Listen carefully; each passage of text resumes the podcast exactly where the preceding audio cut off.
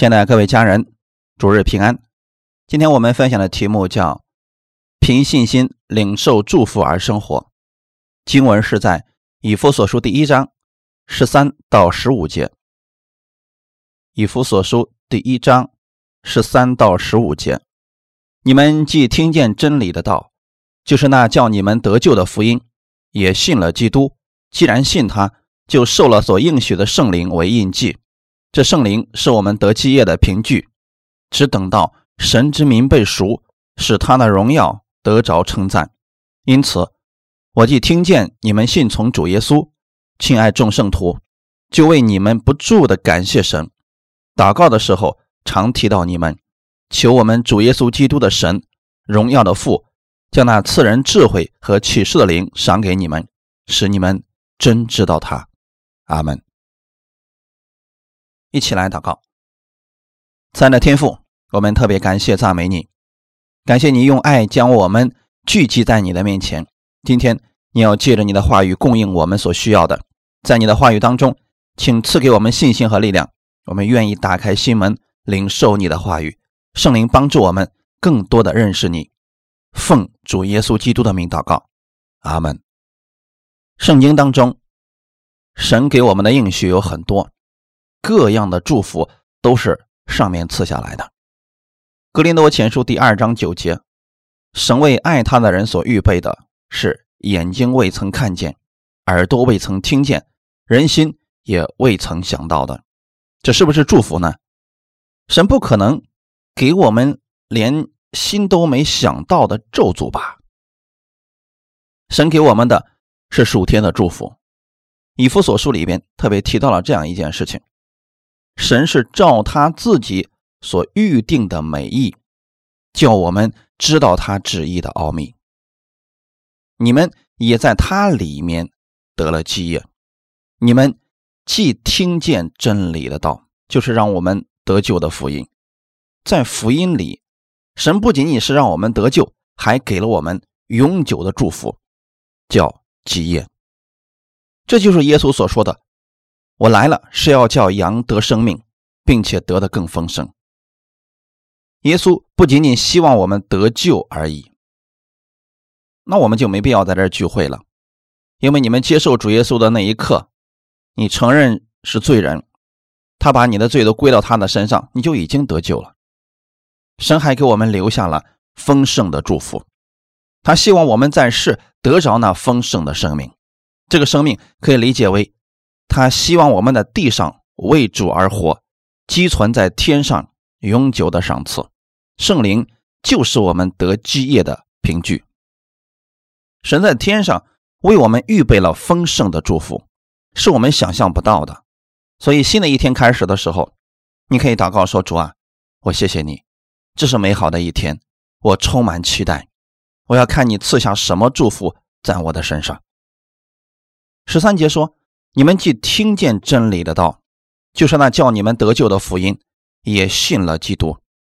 神应许我们，圣灵在我们心里边会引导我们前面的道路。没有信主的时候，我们是完全靠自己在走，并不知道前面的路。当我们信了主耶稣以后，圣灵会引导我们前面的路，我们走的路就是义路，在其中我们会看到神丰盛的供应。和祝福，十七到十八节，求我们主耶稣基督的神荣耀的父将那赐人智慧和启示的灵赏给你们，使你们真知道他，照明你们心中的眼睛，使你们知道他的恩章有何等指望，他在圣徒中得的基业有何等丰盛的荣耀。当你们信耶稣基督得救以后，你每天都可以盼望。神的祝福临到你的身上，很多基督徒一直在困惑当中，说：“我知道神的祝福有很多，但这个祝福一直没有临到我的身上，哪里出了问题呢？”我们要透过圣经正确的来认识这个事情。只要信的正确，生活就一定是正确的。我们分享第一点：凭信心生活，不代表可以无视神的自然法则，在日常生活当中。不仅仅要宣告我们属灵里面的祝福，还要向神求智慧，教导我们如何正确的生活。很多人说我们要凭信心来生活，但这不代表人你就可以无视自然规律。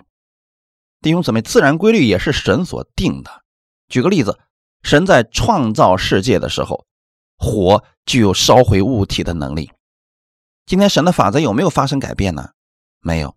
你信耶稣了，在神的保守当中，那如果你要把手放在火上，会出现什么后果呢？但你不能说主，你为什么不保守我？信心若是超出了神的应许，就会成为虚空。在我们力所能及的事情上，神每天不会超自然的启示我们。比如早上起来以后，你要不要祷告说主啊，我今天要不要吃饭呢？因为这个事情你完全可以自己做到的。有一种极端教导说，凡事都要祷告，要顺从圣灵的感动。那早上起来穿那件衣服，要不断的祷告，让圣灵给启示。弟兄姊妹，这不是信心。神给了我们自由意志，也给了你选择的权利。凭信心生活，并不包括该不该吃饭、该不该睡觉等这样的日常问题。想吃就吃，想睡就睡。神已经把自由赐给了你，这本身就是神给我们的祝福。信心若是违背了神的原则，就算能见到神迹，可能事情还会重复上演。让我们受损失。举个例子，有一个人身体不好，后来祷告神，神医治了他。就后来这个人继续熬夜、吃饭不规律，没过多久旧病又复发了。是神没彻底医治，还是信心不够，又或者是别的什么原因呢？这就需要智慧。有些坏习惯，就算是信徒也需要改正的。我们要好好照顾我们的身体。千万不要说我们的神可仁慈了，可以不锻炼，想吃就吃，想不吃就不吃，可以把自己身体搞得很糟糕，这不是正确的信心。如果得病了，不要去埋怨神为什么不保守。有人不理解，说我们是被神保守的，为什么会出现这样的情况呢？这就是没按神的法则生活，违背自然法则而生活，这不是信心。前段时间有人问我。说我们家孩子得病了，每年都犯，每次我都要去医院拿药。今年我接受了耶稣，再带孩子去医院的话，是不是就不是凭信心生活了？就算你带着孩子去医院看病，照样可以祷告，因为神也可以透过医生的手，通过专家的手来医治你的孩子，这也是信心的途径之一，并非只有举手祷告被神医治才叫信心。并非只有举手祷告被神医治才叫信心，有些人乱用了“信心”这个词，明明是私欲，却以为是信心。以前有一个弟兄，不知道他领受的教导是从哪里学来的，他相信只要有信心，神就可以为我们成就一切的事情，完全不需要人的任何努力，我们只需要安息就可以了，就可以得到超自然的祝福。结果他毫无节制的。刷信用卡消费，买各种不必要的东西，最后欠了很多钱。那这个人竟然说没关系啊，我会向神祷告，神会超自然的把钱替我还上。他也不愿意去工作，就每天在教会里边祷告。他的这种行为是不是信心呢？你不能说他没有信心，他每次祷告都很迫切，信心满满。主，我完全相信你。因为我是你的爱子，就算我犯错，你也依然爱我。我相信你可以以超自然的帮助我还清债务。将近三年的时间，银行不断的向他追债，始终没有见到他所讲的超自然出现。我们是神的儿女，但不代表我们可以不付出任何的努力，变得懒惰无所事事。耶稣虽然是神的儿子。但他也并非天天变出食物来供应门徒的，虽然他行过五饼二鱼的神迹，但那是特殊的情况，不可以看作是生活常态的。所以不要把信心用错了地方。真言书十章四到五节：手懒的要受贫穷，手勤的却要富足。夏天聚敛的是智慧之子，收割时沉睡的是宜修之子。很多人以为。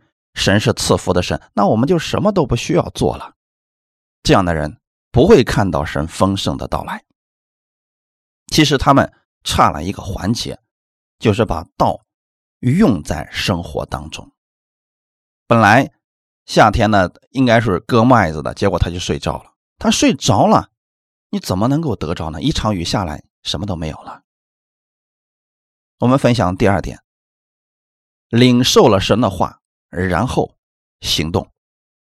约书亚记第一章第八节，这律法书不可离开你的口，总要昼夜思想，好使你谨守遵行这书上所写的一切话。如此，你的道路就可以亨通，凡事顺利。这是神告诉约书亚的应许。神告诉他说，要常常默想神的话语。让神的话语成为他的力量，并且按着话语而行，如此他的路就可以亨通，凡事顺利。你今天如何理解这话呢？要常常默想耶稣基督的话语，这样的话语不可离开你的口，让神的话语成为我们生活的标准，让神的话语成为我们行事为人的力量。当我们按神的话语去行的时候，就会经历他的同在，经历他的奇妙恩典。默想是动力，付诸行动就会看到果子。神从来没有说过天天安息，什么也不需要做了。神会供应我们一切所需要的。我们要信正确了。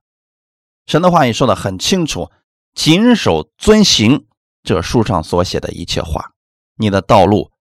就是你行走当中就会看到神的祝福领导你，凡事顺利。当你行走的过程当中，神会引导你前面的路，凡你走过的道路都是被神保守的。圣经上有一句话语需要正确来理解一下：马太福音第六章二十六节，你们看天空的飞鸟，它们不撒种，不收割，也不收进仓里，你们的天赋。尚且养活他们，难道你们不比他们更宝贵吗？很多人错误的理解了这段话语。他说：“你看，耶稣都说了，连鸟它不存款，也不积蓄粮食，也不用去干活，上帝都这么样来喂养它。就算我不干活不上班，神也会养活我的。”他忘记了一个事情，耶稣所说的是飞鸟，飞鸟是正在飞的鸟。耶稣没有说天下所有的鸟，其实蓝鸟还是会饿死的。小学的时候学过语文，有一篇语文叫“寒号鸟”，那快要冻死了，可它就是不行动。大自然中，如果动物懒到这种程度的话，会冻死的。但是神会在地上预备各式各样的虫子，当鸟在空中飞的时候，它的眼睛就能看见食物。耶稣说。天上的飞鸟，神给了他们在地上预备了祝福，只要在飞的过程当中，他们就能得到祝福了。领受上帝的兴盛，凭着信心领受，是指神已经预备好了今天的祝福。我相信，并且在手所做的事上期待这种祝福的到来。看一个故事，《出埃及记》十六章十四到十七节。露水上升之后，不料野地面上有如白霜的小圆窝。以色列人看见，不知道是什么，就彼此对问说：“这是什么呢？”摩西对他们说：“这就是耶和华给你们吃的食物。耶和华所吩咐的是这样：你们要按着个人的饭量，为帐篷里的人按着人数收起来，各拿一俄美尔。以色列人就这样行，有多收的，有少收的。”神从天上为以色列百姓赐下了食物，但并不是直接掉入了以色列百姓的口里，而是在营的周围。以色列百姓可以根据自己的饭量收取这食物，但神有一个限制，那就是日出之前必须结束，否则就没有了。出埃及记十六章二十一节，他们每日早晨。按着个人的饭量收取，日头一发热就消化了。每天以色列百姓凭着信心相信神必会赐下食物，只要他们出去收玛拿，就会收获祝福。如同今天我们很多人上班一样，你相信神今天赐下了祝福，所以殷勤做工，就可以期待好事发生。我鼓励我们弟兄姊妹们要运用你们的才能，运用神所赐给你们的智慧，像约瑟一样百事顺利，像大卫一样做事精明。你要努力工作，勤奋完成你的工作要求，这是人应尽的本分。就在你做工的过程当中，神就会赐福给你，使你凡事顺利。当然了，我们要正确的看待这事儿。我们不是带着压力做事，而是享受在其中，每天都可以看到神不同的供应和恩典。创世纪第三十九章二到五节，约瑟住在他主人埃及人的家中，耶和华与他同在，他就百事顺利。他主人见耶和华与他同在，又见耶和华是他手里所办的尽都顺利。约瑟就在主人眼前蒙恩，伺候他主人，并且主人派他管理家务，把一切所有的都交在他手里。自从主人派约瑟管理家务和他一切所有的，耶和华就因约瑟的缘故赐福于那埃及人的家，凡家里和田间一切所有的，都蒙耶和华赐福。当约瑟被自己的哥哥卖到了埃及，后来又到了法老的护卫长波提乏家里之后，他主人发现了约瑟的与众不同。你们上班的人要向神求智慧，让老板发现你们的与众不同，让他们看到你身上基督的荣耀。当约瑟的主人看见耶和华与他同在。他主人发现，我只要派什么活给这个奴隶，他都能做到最好，因为约瑟依靠的不是自己的智慧，是神的智慧。我们可想而知，就算他当奴隶的时候，他凡事凭着信心领受神的祝福，因为他相信，就算我在这里，神也与我同在，帮助我。有很多基督徒会埋怨说：“主啊，你赶紧把我从这儿救出去吧。”我不要在这儿当奴隶了，我不要这样做。但约瑟没有，他会求神赐福他手中所做的一切。他可能会说：“以前我在我父家的时候什么都不会干，但我现在成了奴隶，我要把我手中所做的做好。神，你赐福给我。”他的主人看到耶和华使他手里所办的尽都顺利，约瑟就在主人面前蒙恩。当你。靠着神所赐给你的智慧，把你应做的工作做到最好的时候，你也会在你老板的眼前蒙恩。这个恩典可能是你升职，也可能是你加工资，也可能是你多了很多的奖金。总之，神会提升你。当约瑟蒙恩提升做管家以后，他又得了更大的管理权利。他主人把家里一切。都交在他的手里，我们千万不要错误的理解兴盛。我一进这家公司，上帝就把这个公司明天就改变，因为我到了，所以神会把这天翻地覆的让这个业绩滚滚而来。家人们，还是要脚踏实地的做事，成为众人的榜样。约瑟也并不是第一天进到这个家里，第二天他主人就把他升为管家的，他是在。一次次的事情当中，他的主人发现了他身上的恩典，因此你们的祷告要有恒心。如果现在没有看到结果，千万不要灰心，因为神正在做事当中。有一个人名叫大卫，大卫以前是放羊的，他在照顾羊群的过程当中有他独到之处。以色列百姓是游牧民族，所以他们把羊当作自己的孩子一样。后来有一天，大卫给他的哥哥们去战场上送饭的过程中，被扫罗王看见了。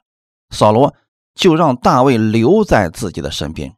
大卫做事如何呢？一起来读一下十四节。大卫做事无不精明，耶和华也与他同在。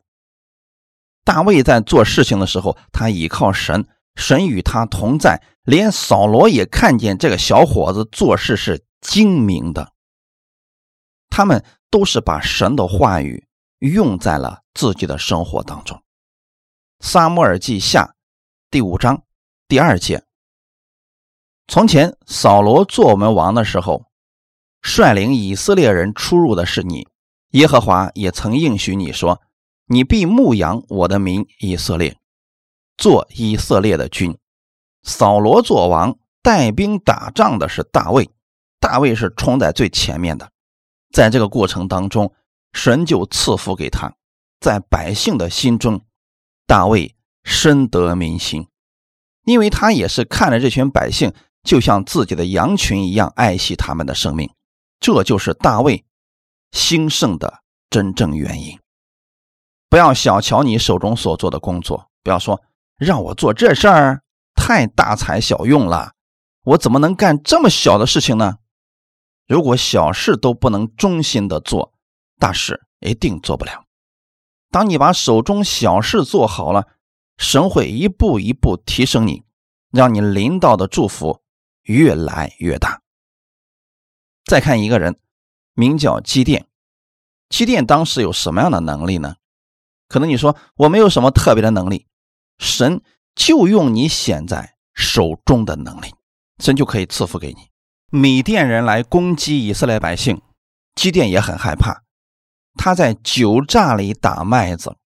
这个时候，神的使者来说：“大能的勇士，耶和华与你同在了。”基甸说：“主啊，耶和华若与我们同在，我们何至遭遇这一切事呢？”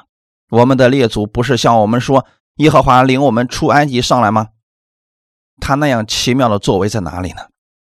现在他却丢弃我们，将我们交在米甸人手里。神对基甸说：“就用你手中的能力去拯救以色列百姓。”基甸会不会武功呢？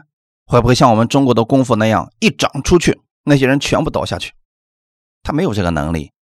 他所拥有的能力就是用杖在那里打麦子。神说：“就用你的这个能力。”基甸想：“我会干啥呀？我能做的就是大麦饼。这东西怎么能够得胜呢？”神说：“就用你这个能力。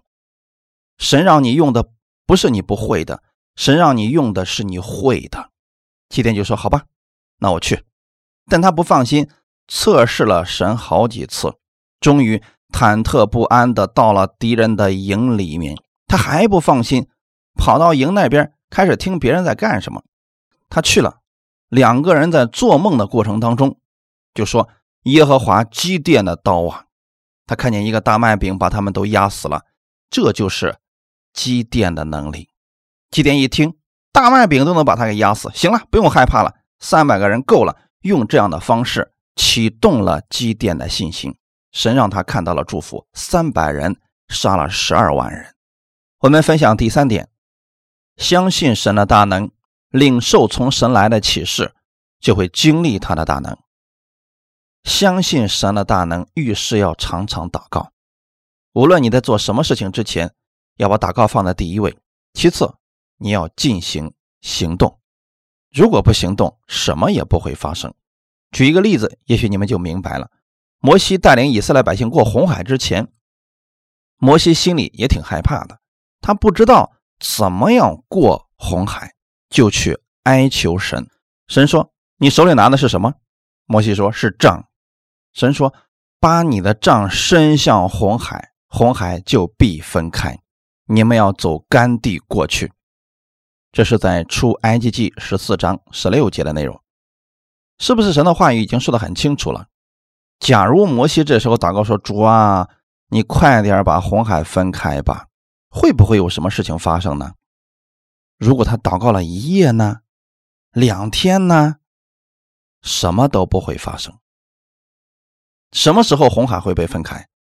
只有当摩西举起杖在红海上的时候，红海才会被分开。弟兄姊妹，你在什么时候会看到神的祝福呢？就在你向困难伸出你的杖，这代表你使用了基督的权柄，在你祷告的过程中，神的祝福就已经开始了。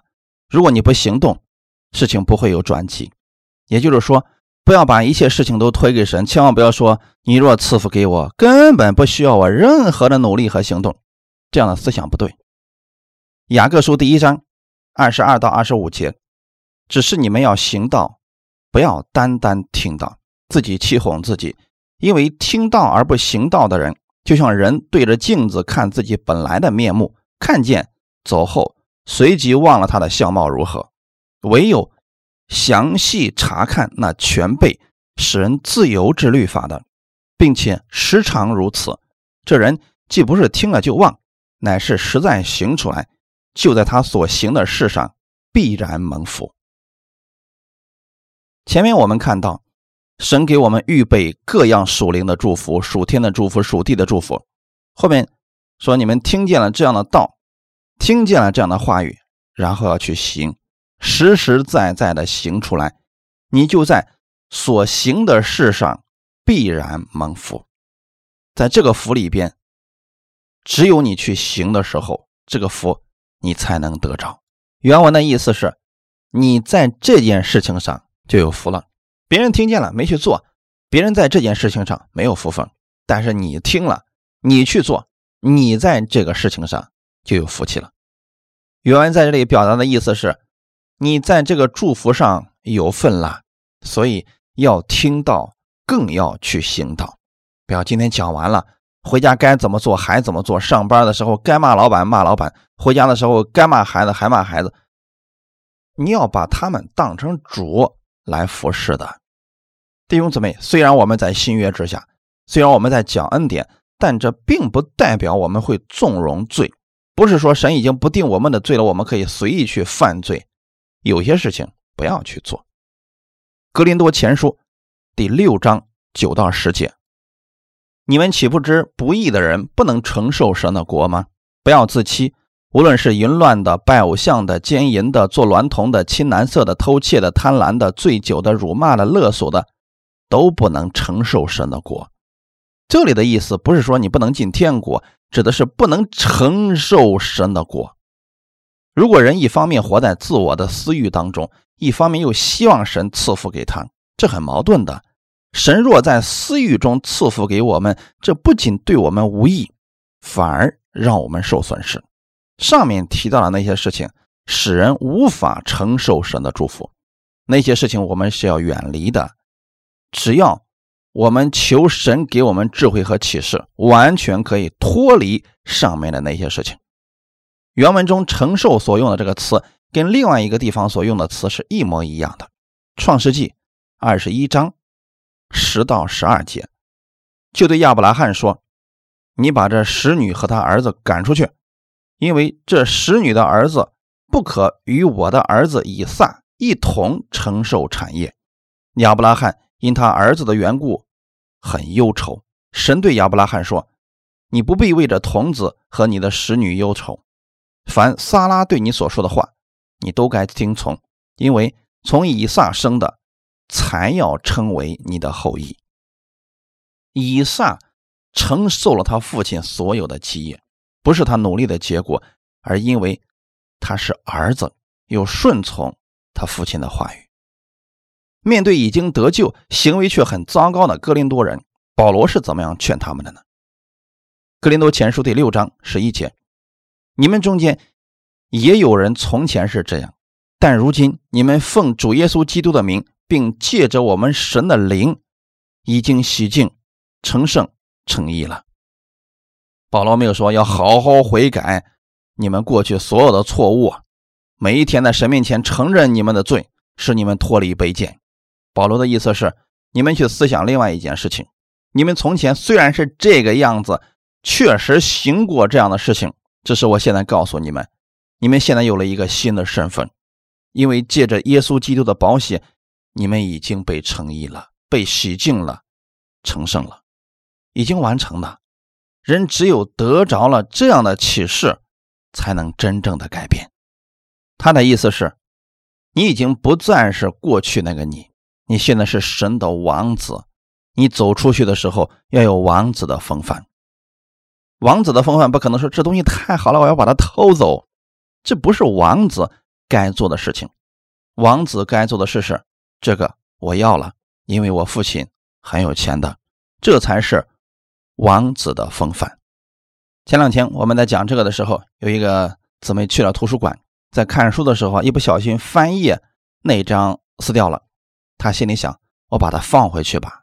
其实是没有人知道的，因为是图书馆嘛，不可能有人知道这个事情。但是他合上书以后，圣灵在他的心里说了一句话：“记住，孩子，你是我的爱子，把这本书买下来，我会赐给你足够的钱。”他把这本书买回来以后还挺高兴，他觉得他做了神的爱子应该做的事情。你们要知道，现在你们是王子和公主，行为要有你们的身份相称。保罗是这样劝哥林多人的：以前他们是醉酒的、贪婪的，现在他们是王子，不要喝得一塌糊涂。现在要活出你王子的风范来。所以信心并不是妄想，而是在生活当中活出基督的样式，我们就可以期待美好。